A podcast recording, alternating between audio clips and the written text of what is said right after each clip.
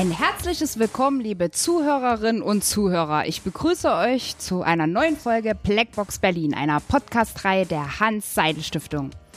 Mit einer einfachen Formel möchte ich euch jetzt ein bisschen neugierig machen, um was es in unserem heutigen Gespräch gehen wird. Und zwar ohne Parlament kein Geld.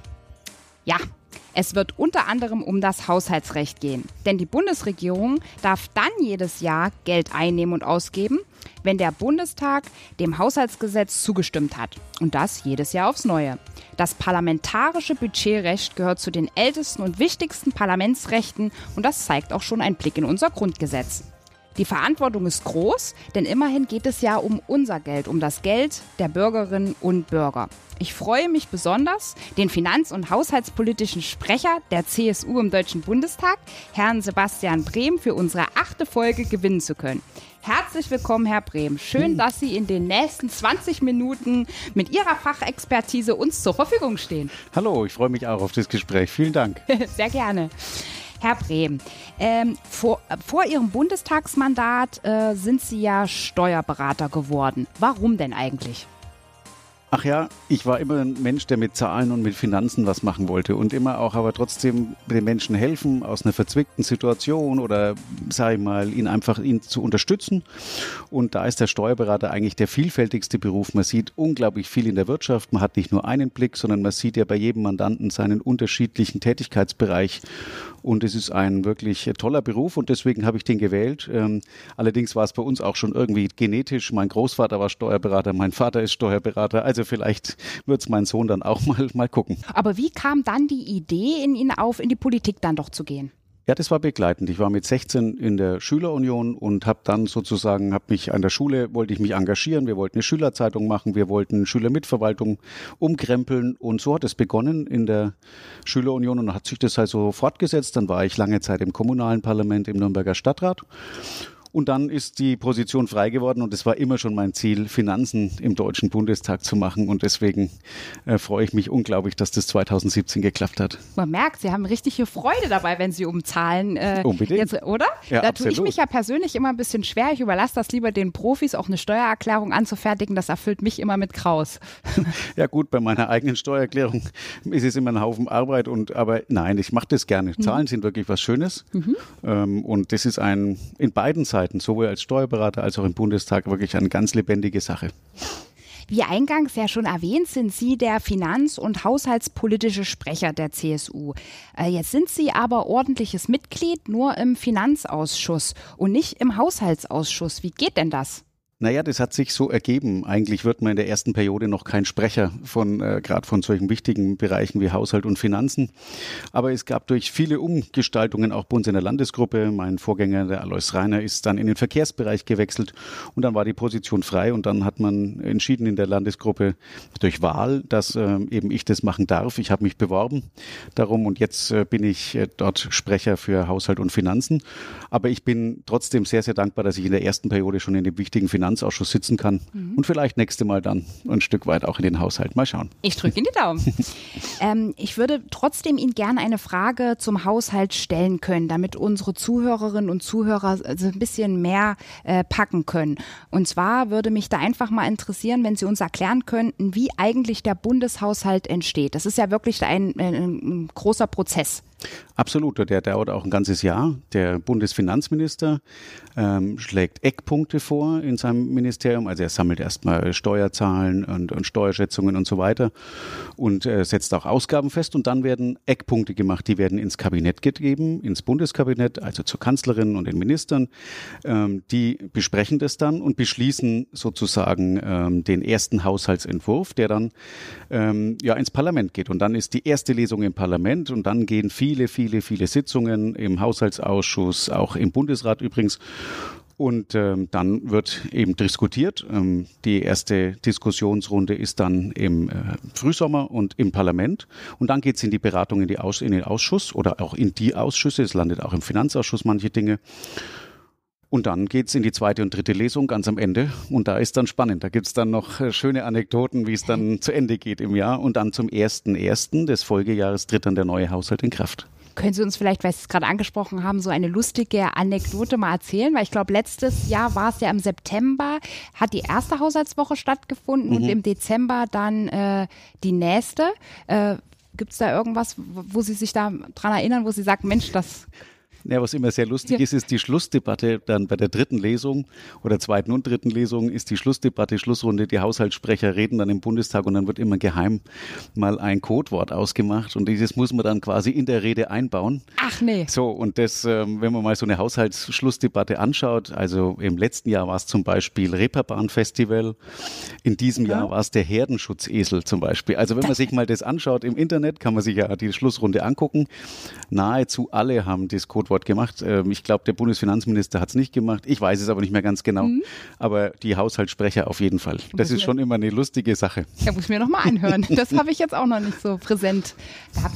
Und ähm, die Besonderheit besteht ja auch äh, im Haushalt, dass ja die AfD als, als stärkste oder größte ähm, Oppositionsfraktion ja dann auch zuerst das Wort hat erteilt bekommt, richtig? Ja, ist richtig, weil die äh, Ausschüsse werden ja nach den Fraktionen erteilt. Der Bundestag kontrolliert ja die Bundesregierung und deswegen ist natürlich das Haushaltsrecht ist das wichtigste Recht ähm, für den Deutschen Bundestag, was er hat und deswegen hat die größte Oppositionspartei immer den Zugriff, ähm, den ersten Zugriff auf den Ausschuss und die nehmen dann natürlich den Haushaltsausschuss und da ist die AfD ist die größte Opposition, ist dann quasi die AfD der Vorsitzende äh, im Haushaltsausschuss, aber es wird ja natürlich nach Fraktionen aufgeteilt verteilt. Also man sitzt ja drin, wie das Wahlergebnis im Parlament ist, so sind die ähm, Ausschüsse auch äh, besetzt, also mit allen Parteien.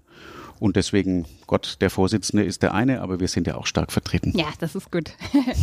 Der Haushaltsplan ist ja circa, ich sag jetzt mal so 3000 Seiten stark. Ich hatte ihn auch einmal in der Hand gehabt. Das ist ja wirklich ein Riesenkonglomerat ähm, und in einem Gesamtplan und dann auch in mehrere Einzelpläne gegliedert. Was kann man denn aus den Einzelplänen ablesen und äh, wie viele Einzelpläne gibt es denn überhaupt? Also jetzt im Haushalt sind es 23. Wir haben äh, insgesamt, also das sind zum Beispiel Bundespräsident, Deutscher Bundestag oder auch die jeweiligen einzelnen Ministerien, ähm, aber auch Verwaltungshaushalte. Also deswegen sind es dann nochmal da untergliedert. Ähm, und ähm, in jedem Haushalt ist natürlich der jeweilige Haushaltsplan zum Beispiel des Ministeriums. Äh, die, ja, zum Beispiel Bundesverkehrsministerium oder Bundesinnenministerium. Und dann sieht man genau, was dort Einnahmen, Ausgaben sind. Und das ist in diesen einzelnen Bänden dann festgestellt, ja. Was finden Sie denn am spannendsten? Spannendsten von den Einzelplänen? Wo schauen Sie denn gern mal rein? Na, ich gucke äh, eigentlich generell rein und schaue, ob die Haushaltsansätze äh, ausgereicht haben. Ich äh, bin natürlich bei den Steuereinnahmen, äh, weil ich ja leidenschaftlicher Steuerpolitiker bin. Bei den Steuereinnahmen gucke ich und ich schaue auch, wie sich äh, Gesetze auswirken auf Steuereinnahmen. Das gucke ich mir am liebsten an. Hm. Und welches Ressort äh, gibt denn das meiste Geld aus oder welches Ressort bekommt denn vielleicht auch das meiste Geld? Also wir haben 500 Milliarden Ausgaben und einer mit 500 Milliarden. Mhm. Ähm, 164 Milliarden ist der ähm, Bundesarbeitsminister, weil da natürlich auch viel Arbeitslosengeld mhm. und die ganzen Fragen dabei sind. Ähm, dann kommt als zweitgrößter ist die allgemeine Finanzverwaltung. Das sind natürlich die ganzen Bundeszentralamt für Steuern und alle, alle Dinge, die da sind. Ähm, alles, was von der Bundesverwaltung gemacht wird. Und dann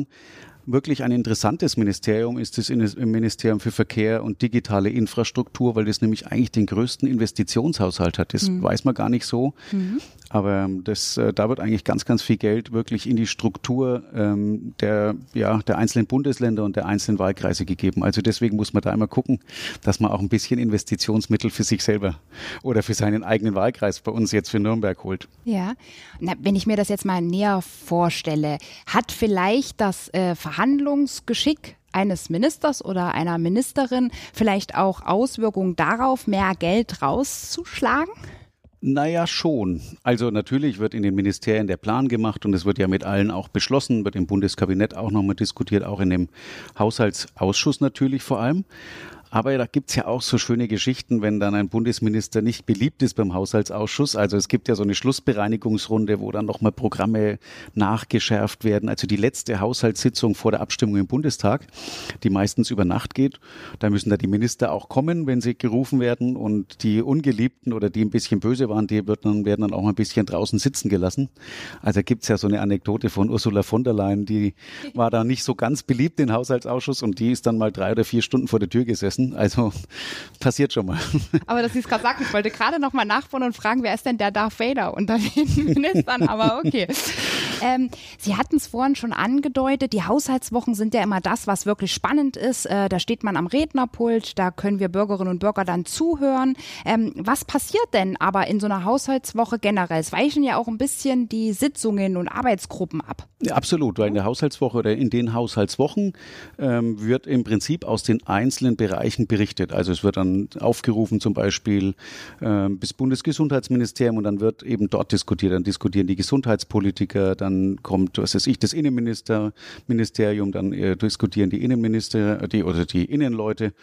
Ähm, und beim Bundeskanzleramt, da ist es dann immer die Generaldebatte. Das ist halt in dieser, wenn das Bundeskanzleramt im Einzelplan aufgerufen wird, da wird dann halt richtig gestritten, aber auch nicht nur um den Plan, sondern halt auch um die politischen Weichenstellungen. Und das ist schon, ist schon was Besonderes, weil das Haushaltsrecht eben äh, das ureigenste Recht des Parlaments ist, auch gegenüber der Regierung. Also man kann auch mal sagen, da hat die Regierung schlecht gemacht, da hat sie es gut gemacht. Ähm, also insofern, das ist die Stunde eigentlich des Parlaments. Und das ist ja in Deutschland auch, also in anderen Ländern ist es ja ganz anders. Ne? Da kann man es entweder annehmen oder ablehnen, aber wir können eben noch mal viel ändern, daran arbeiten auch. Absolut. Und es verändert sich auch viel und ich halte das auch für richtig, weil äh, die Regierung ist das eine, das ist die Exekutive, die wickelt alles ab, was wir beschließen, aber wir sind diejenigen, die es beschließen. Mhm. Und da muss man auch immer wieder darauf Wert legen, dass nur die direkt gewählten Abgeordneten oder die, die gewählten Abgeordneten, die direkt natürlich und die über die Liste reingekommen sind, aber das Parlament eigentlich auch die Entscheidungen treffen muss. Mhm.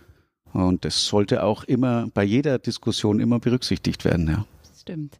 Und ähm, nach den drei Lesungen bei uns im Bundestag gibt es jetzt auch eine Möglichkeit für den Bundesrat, äh, Bedenken zu äußern. Was passiert, wenn die mal sagen Nein? Naja, wenn Sie sagen nein, ähm, der, das Budgetrecht ist ja beim Bundestag, dann geht es in den Vermittlungsausschuss und dann wird äh, vielleicht nochmal diskutiert über die ein oder anderen Punkte.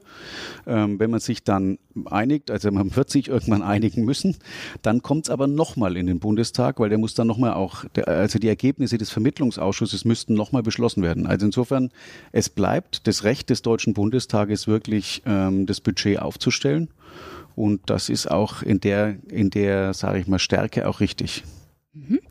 Ähm, welche Aufgaben kommt dem, dem Haushaltsausschuss noch zu? Wie äh, prüft er denn die oder überprüft die Bundesregierung? Nee, die Bundesregierung wird überprüft und ja, zwar von uns. Ja, genau, ja, Gott sei genau. Dank. Also das ist ja genau der Punkt. Wir müssen mhm. gucken, ob die alle ordnungsgemäß arbeiten. Äh, wenn mal der Verdacht besteht, dass nicht ordnungsgemäß gearbeitet wird, dann kommt es zum Untersuchungsausschuss zum Beispiel. Mhm. Aber im Normalfall gibt es ja den Haushaltsausschuss und den Rechnungsprüfungsausschuss, der überwacht, ob alles ordnungsgemäß ein- und ausgegeben worden ist, eingenommen und ausgegeben worden ist, also eher ausgegeben. Mhm. Und dann am Ende kommt der Bundesrechnungshof noch und macht auch einen Bericht und schaut auch nochmal drauf, ob alles ordnungsgemäß gemacht wird. Da gibt's ja dann auch immer dann auch von verschiedenen Externen so das Schwarzbuch, wo Steuern irgendwo hingewandert sind. Also das macht der Bundesrechnungshof auch. Er guckt, ist alles ordnungsgemäß und äh, gegebenenfalls, wenn nein, dann muss man als Parlament dann auch reagieren. Mhm. Jetzt stelle ich mir gerade vor, was ist, wenn das Geld einmal nicht reicht? Ich habe mir mal die Zahlen angeschaut. Der Bundeshaushalt 2021 äh, wurde ähm, mit Ausgaben in Höhe von 498,62 Milliarden Euro nun im Bundesgesetzblatt veröffentlicht. Und damit, klar, will der Bund dann die finanziellen Voraussetzungen schaffen, um eben diese, ähm, die Auswirkungen der Corona-Krise dann auch irgendwie zu überwinden. Aber ähm, die nach der Schuldenregel quasi zulässige Obergrenze der Neuverschuldung wurde ja bei weitem überschritten. Und da frage ich mich jetzt, ist denn das zulässig? Naja, es ist nur in Ausnahmefällen zulässig. Im Grundgesetz steht, ähm, in, Artikel 115 steht, dass eben nur 0,35 Prozent des Bruttoinlandsprodukts des jeweiligen Jahres sozusagen als Neuverschuldung aufgenommen werden kann. Und wenn das überschritten wird, wir haben dann ja auch noch die europäischen Regelungen, wenn das überschritten wird, ähm, dann muss man eine Ausnahme machen. Deswegen haben wir das ja auch feststellen müssen, leider, dass wir eine pandemische Lage haben und aufgrund dieser pandemischen Lage diesen Artikel 115 für das letzte Jahr und für dieses Jahr ähm, gezogen haben. Aber ich lege Wert darauf, dass wir auch in den nächsten Jahren wieder äh, die Verschuldensquote einhalten und dass wir dann keine Sondersituation mehr haben. Es wird ja gerade diskutiert, ist das eigentlich wurscht oder sollen wir lieber noch ein bisschen mehr ausgeben? Ähm, ich glaube, dass es richtig ist, diese schwarze Null oder diese, diese Begrenzung zu haben weil wir der nächsten Generation nicht einfach einen Berg Schulden hinterlassen wollen, sondern ein geordnetes Land mit geordneten Finanzen. Mhm. Da sagen Sie was. okay, ich würde vielleicht noch äh, mal zu Ihrem Ausschuss überschwenken wollen, dem Finanzausschuss. Jetzt haben wir so viel über Haushalt geredet. Und zwar, äh, welche Aufgaben kommen denn erstmal überhaupt dem Finanzausschuss zu, damit wir uns mal ein Bild machen können? Na, ich sage immer, der Haushaltsausschuss ist für die Ausgaben zuständig und der Finanzausschuss ist für die Einnahmen zuständig. Also wir haben beide ja. Seiten. Ähm, wir haben natürlich die äh, Hoheit über die Steuergesetze, über alles, was äh, Finanzen, Finanzmarkt, Kapitalmarkt betrifft. Also das sind schon die beiden Schwergewichtsausschüsse, sag ich mal. Innen ist jetzt auch noch, aber sag mal, im Bereich Finanzen und Zahlen ähm, ist der Finanzausschuss schon derjenige, der eigentlich die meisten Gesetzentwürfe macht. Also aktuell habe ich zum Beispiel alleine zwölf Gesetze am Laufen, äh, die ich verhandeln darf parallel. Also insofern ähm, da ist schon sehr, sehr viel Musik und da wollte ich auch unbedingt rein mhm. äh, von Anfang an. Und früher war das eigentlich so, dass das ganz schwer war, als Neuling gleich in den Finanzausschuss zu kommen. Da hat mir jetzt mein Beruf ein bisschen geholfen, ja. muss ich ehrlicherweise sagen. und auch da merkt man die Leidenschaft wieder. ja. ja, was sind denn ähm, auf, ähm, in Ihrem Ausschuss gerade aktuelle Herausforderungen? Naja, die aktuelle Herausforderung ist vor allem schon die Corona-Pandemie, mhm. das muss man einfach sagen, und die damit verbundenen Gesetze. Und man hat gemerkt, dass in diesem Jahr Steuergesetze plötzlich in vier Wochen beschlossen werden können. Mhm. Also ich habe mich schon gewundert, wir haben, wir streiten seit drei Jahren über die Abschaffung des Solidaritätszuschlags mit 15,5 Milliarden Euro. Ähm, und jetzt, zack, äh, haben wir mal 100 Milliarden und dann nochmal 50 Milliarden und dann nochmal 60 Milliarden ausgegeben. Das ging jetzt alles schneller, musste auch schneller gehen mhm. äh, in der Pandemie. Aber das ist die wichtigste. Und dann natürlich die Einflussnahme, sage ich mal schon, das merkt man im Finanzausschuss äh, von der europäischen Ebene auf die deutsche Gesetzgebung. Mhm. Also wann werden europäische Richtlinien umgesetzt? Wie werden die umgesetzt? Also jetzt sind wir gerade zum Beispiel auch an dem Thema Geldwäsche und solche Dinge. Also internationale Kriminalitätsbekämpfung, ähm, das gehört alles Zoll, das gehört alles in Finanzausschuss auch. Mhm.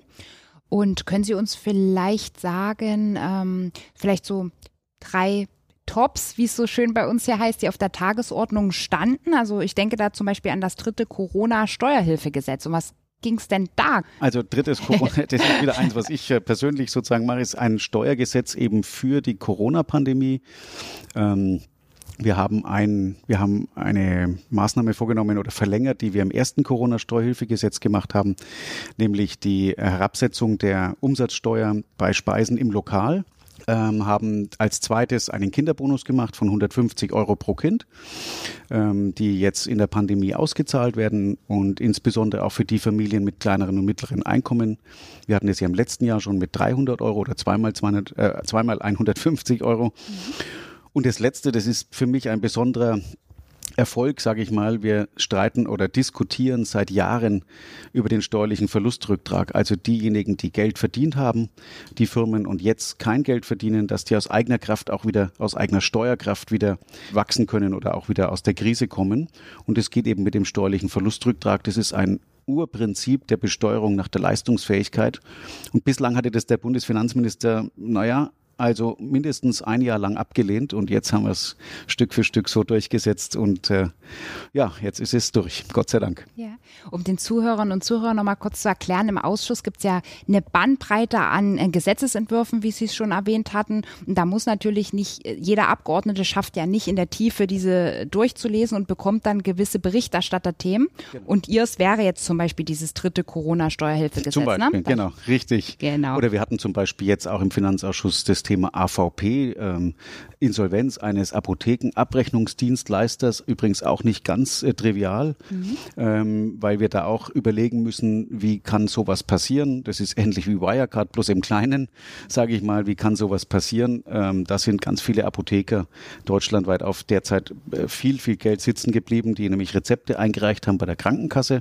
Das erfolgt eben über so einen Apothekenabrechner und der ist insolvent gegangen. Und das ist auch ein, zum Beispiel ein Thema, was bei uns ist. Aber auch viele Kapitalmarktthemen, Geldwäsche, ähm, jetzt zum Beispiel eine siebte, ähm, also siebte ähm, Verbrauchsteuerrichtlinie, die umgesetzt wird. Also siebtes Verbrauchsteueränderungsgesetz, so heißt es genau. Und da werden mehrere europäische Richtlinien umgesetzt. Kaffeesteuer, Tabaksteuer. Alkoholsteuer, also alles Mögliche, auch meine Berichterstattung dankenswerterweise. Also ich habe ein relativ breites Aufgabenfeld und insofern ist der Schreibtisch eher sehr voll. Tagen Sie eigentlich im Ausschuss schon völlig digital? Oder haben Sie so eine hybride Form? Äh, teilweise. Wir hatten jetzt in, in, in Ausschüssen, in denen wir nichts entscheiden, also keine Gesetze auf den Weg bringen äh, mussten, haben wir mal eine komplett äh, digitale gehabt, aber ansonsten ist es hybrid. Mhm. Ähm, ich bin trotzdem immer ein Freund davon, im Ausschuss zu sein und äh, da nochmal mitzudiskutieren, weil man da einfach nochmal ein bisschen besser reagieren kann mhm. und auch sieht, wie äh, die anderen Parteien umgehen und vielleicht muss man ja doch was verhandeln. Also insofern, es ist ja immer beim Finanzausschuss eine nicht öffentliche Sitzung. Ähm, insofern darf man auch nicht so viel verraten, aber ähm, ja, da ist die Verhandlung schon im, im Saal besser als ähm, am Laptop. Ja, das stimmt. Kann ich nachvollziehen. Herr Prim, wir hatten ja jetzt die Kür und jetzt starten wir doch mal ins Vergnügen. Ich würde gerne mal auf Ihren Wahlkreis zu sprechen kommen. Das ist ja Nürnberg Nord. Jawohl. Was gibt's denn da so Schönes, was man unbedingt mal gesehen haben muss? Also im Herzen meines Wahlkreises ist die Nürnberger Burg natürlich erst einmal. Also die muss man auf jeden Fall gesehen haben. Der Hauptmarkt in Nürnberg ist in meinem Wahlkreis mit dem Christkindlesmarkt. Also das sind die ganzen schönen Nürnberger, die schöne Nürnberger Altstadt.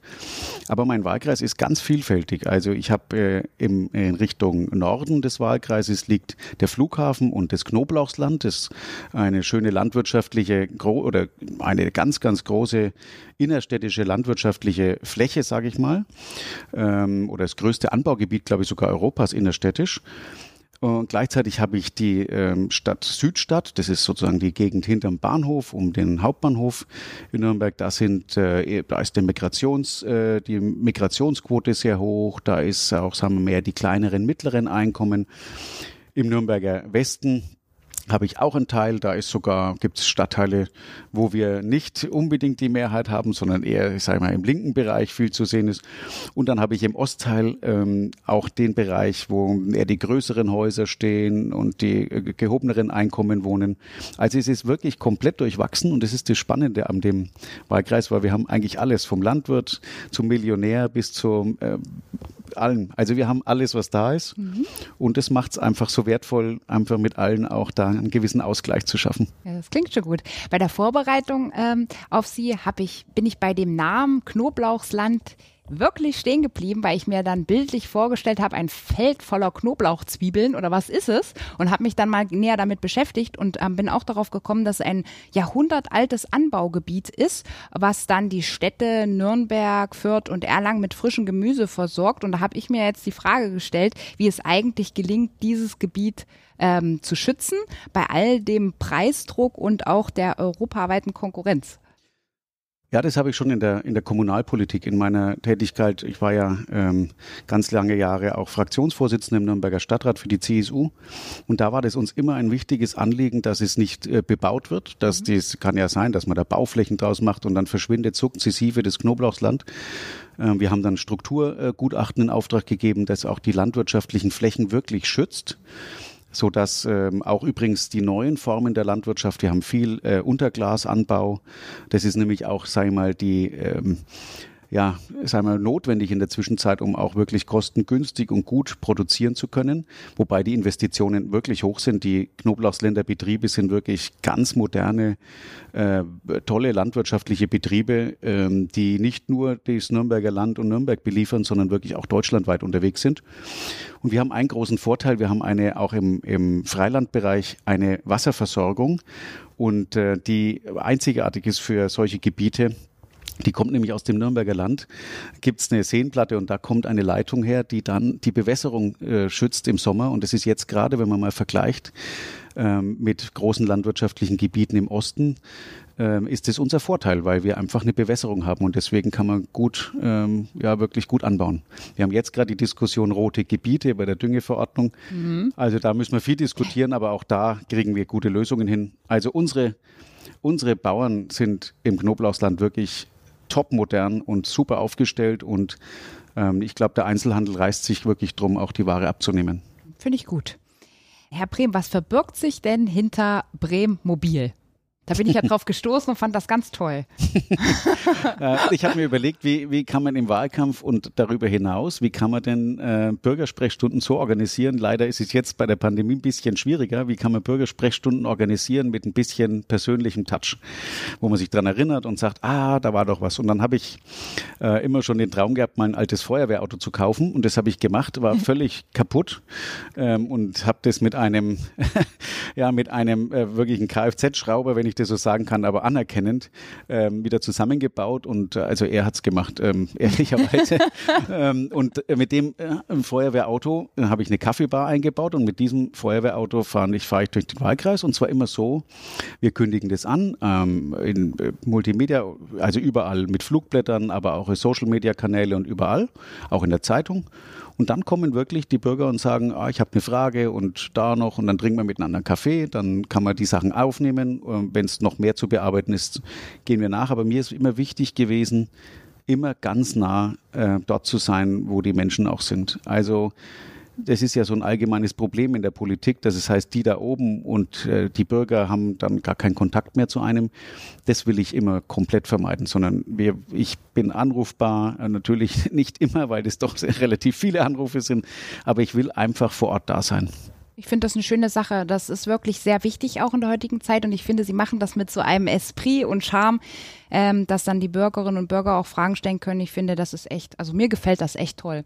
Und nicht umsonst haben wir ja auch den, den Podcast gegründet, weil wir so ein bisschen Licht hinter die Kulissen bringen wollen. Das ist nicht immer alles hinter verborgenen Türen, wie man das aufstellt. Und ich finde gerade, wenn man mal kommen kann und eine Frage stellen kann, das ist halt das, was ausmacht. Ja, auch äh, gerade in der jetzigen Zeit, wo man ja doch viele Entscheidungen trifft, die ernst zu nehmen sind, glaube ich, ist ganz viel Kommunikation gefragt. Man muss einfach sprechen, sprechen, sprechen. Ich habe äh, auch, ich mache jetzt zurzeit bayernweit so Unternehmerveranstaltungen, aber äh, natürlich alles online und erkläre nochmal diese ganzen Überbrückungshilfen und Corona-Hilfen und so weiter. Und da, gibt, da sind viele, die erstmal teilweise auch wirklich sauer sind, weil irgendwas nicht funktioniert hat oder weil was zu spät gekommen ist oder weil irgendwas nicht klappt. Und man muss aber die Menschen dort abholen und sagen, okay, was ist denn das Problem? Dann kümmern wir uns drum, dann lösen wir das vielleicht. Vielleicht kann man es auch nicht lösen, aber man hat sich wenigstens auch wirklich bemüht, was zu tun. Und ich glaube, das ist das Allerwichtigste, äh, weil man, man sollte nicht dieses oben und unten und die da in Berlin, die Blase, die kennt sich eh nicht aus. Also ich bin ja wirklich auch noch beruflich tätig. Also ich ich komme ganz normal von, vom ganz normalen Volk und äh, ich vertrete alle im Bundestag und versuche auch nach Nürnberg natürlich viel zu holen. Aber wichtig ist einfach Kontakt, Kommunikation, offen sein. Ähm, auch bei Kritik übrigens. Ähm, wenn einer Kritik übt, ist es nur ein urdemokratisches ähm, Ansinnen, dass man einfach miteinander ins Gespräch kommt. Und wenn man das einigermaßen ruhig macht, dann glaube ich, kommt man auch immer gut zurecht. Ja. Jetzt sind wir leider schon bei unserem Ende angelangt. Ich könnte Ihnen noch Sehr viele schade. Fragen stellen. Ja, wirklich. Ich bin jetzt so richtig in Schwung. Ähm, ich würde vielleicht unser Gespräch noch mal ganz kurz zusammenfassen wollen. Und zwar, ähm, wenn es um Geld geht, hat der Bundestag ein entscheidendes Wort mitzureden. Das zeigt sich eben auch in den engagierten Haushaltsdebatten, in denen eben nicht nur die einzelnen Etats der einzelnen Ressorts, sondern auch die grundsätzliche politische Linie der Regierung diskutiert wird. Stark vereinfacht, also wirklich stark vereinfacht gesagt, die Bundesregierung sagt, wofür sie Geld ausgeben will, der Bundestag prüft, ändert und entscheidet. Die Bundesregierung arbeitet dann mit dem Geld, der Bundestag kontrolliert und das jedes Jahr von neuem. Bund, beim Bundeshaushalt geht es um hunderte Milliarden Euro für eben alle Politikbereiche von A wie Arbeitsmarkt äh, bis Z wie ziviler Friedensdienst ähm, und Herr Brehm hat uns heute auch etwas über seinen Finanzausschuss erzählt. Ähm, da geht es um Finanzmarktregulierung, Zollwesen, Steuerpolitik. Ähm, da hat der Finanzausschuss quasi die Federführung. Und ja, ganz herzlichen Dank. Die, die Uhr schlägt schon. Sehen Sie, Herr Brehm, wir werden schon rausgeschmissen für das spannende Interview. Ja, Zapfenstreich. Also ich finde auch, Sie haben uns einen wirklich guten Einblick in Ihre Aufgabenfelder der Haushalts- und Finanzpolitik gegeben. Dafür möchte ich mich ganz herzlich bedanken. Vielen Dank, war wirklich schön. Bin immer wieder gerne da. Dankeschön. Ja, sehr gerne. Wie hat es euch denn gefallen, unsere heutige Folge? Schreibt uns gerne an äh, berlin.hss.de oder hinterlasst uns einen Kommentar bei Instagram. Dort findet ihr uns auf hssberlin. Wir freuen uns immer über eure Meinung und Anregungen. Jeden letzten Donnerstag im Monat gibt es eine neue Folge Blackbox Berlin, abhörbar über Spotify, Apple Podcast und dieser. Macht's gut und bleibt zuversichtlich. Eure Janine.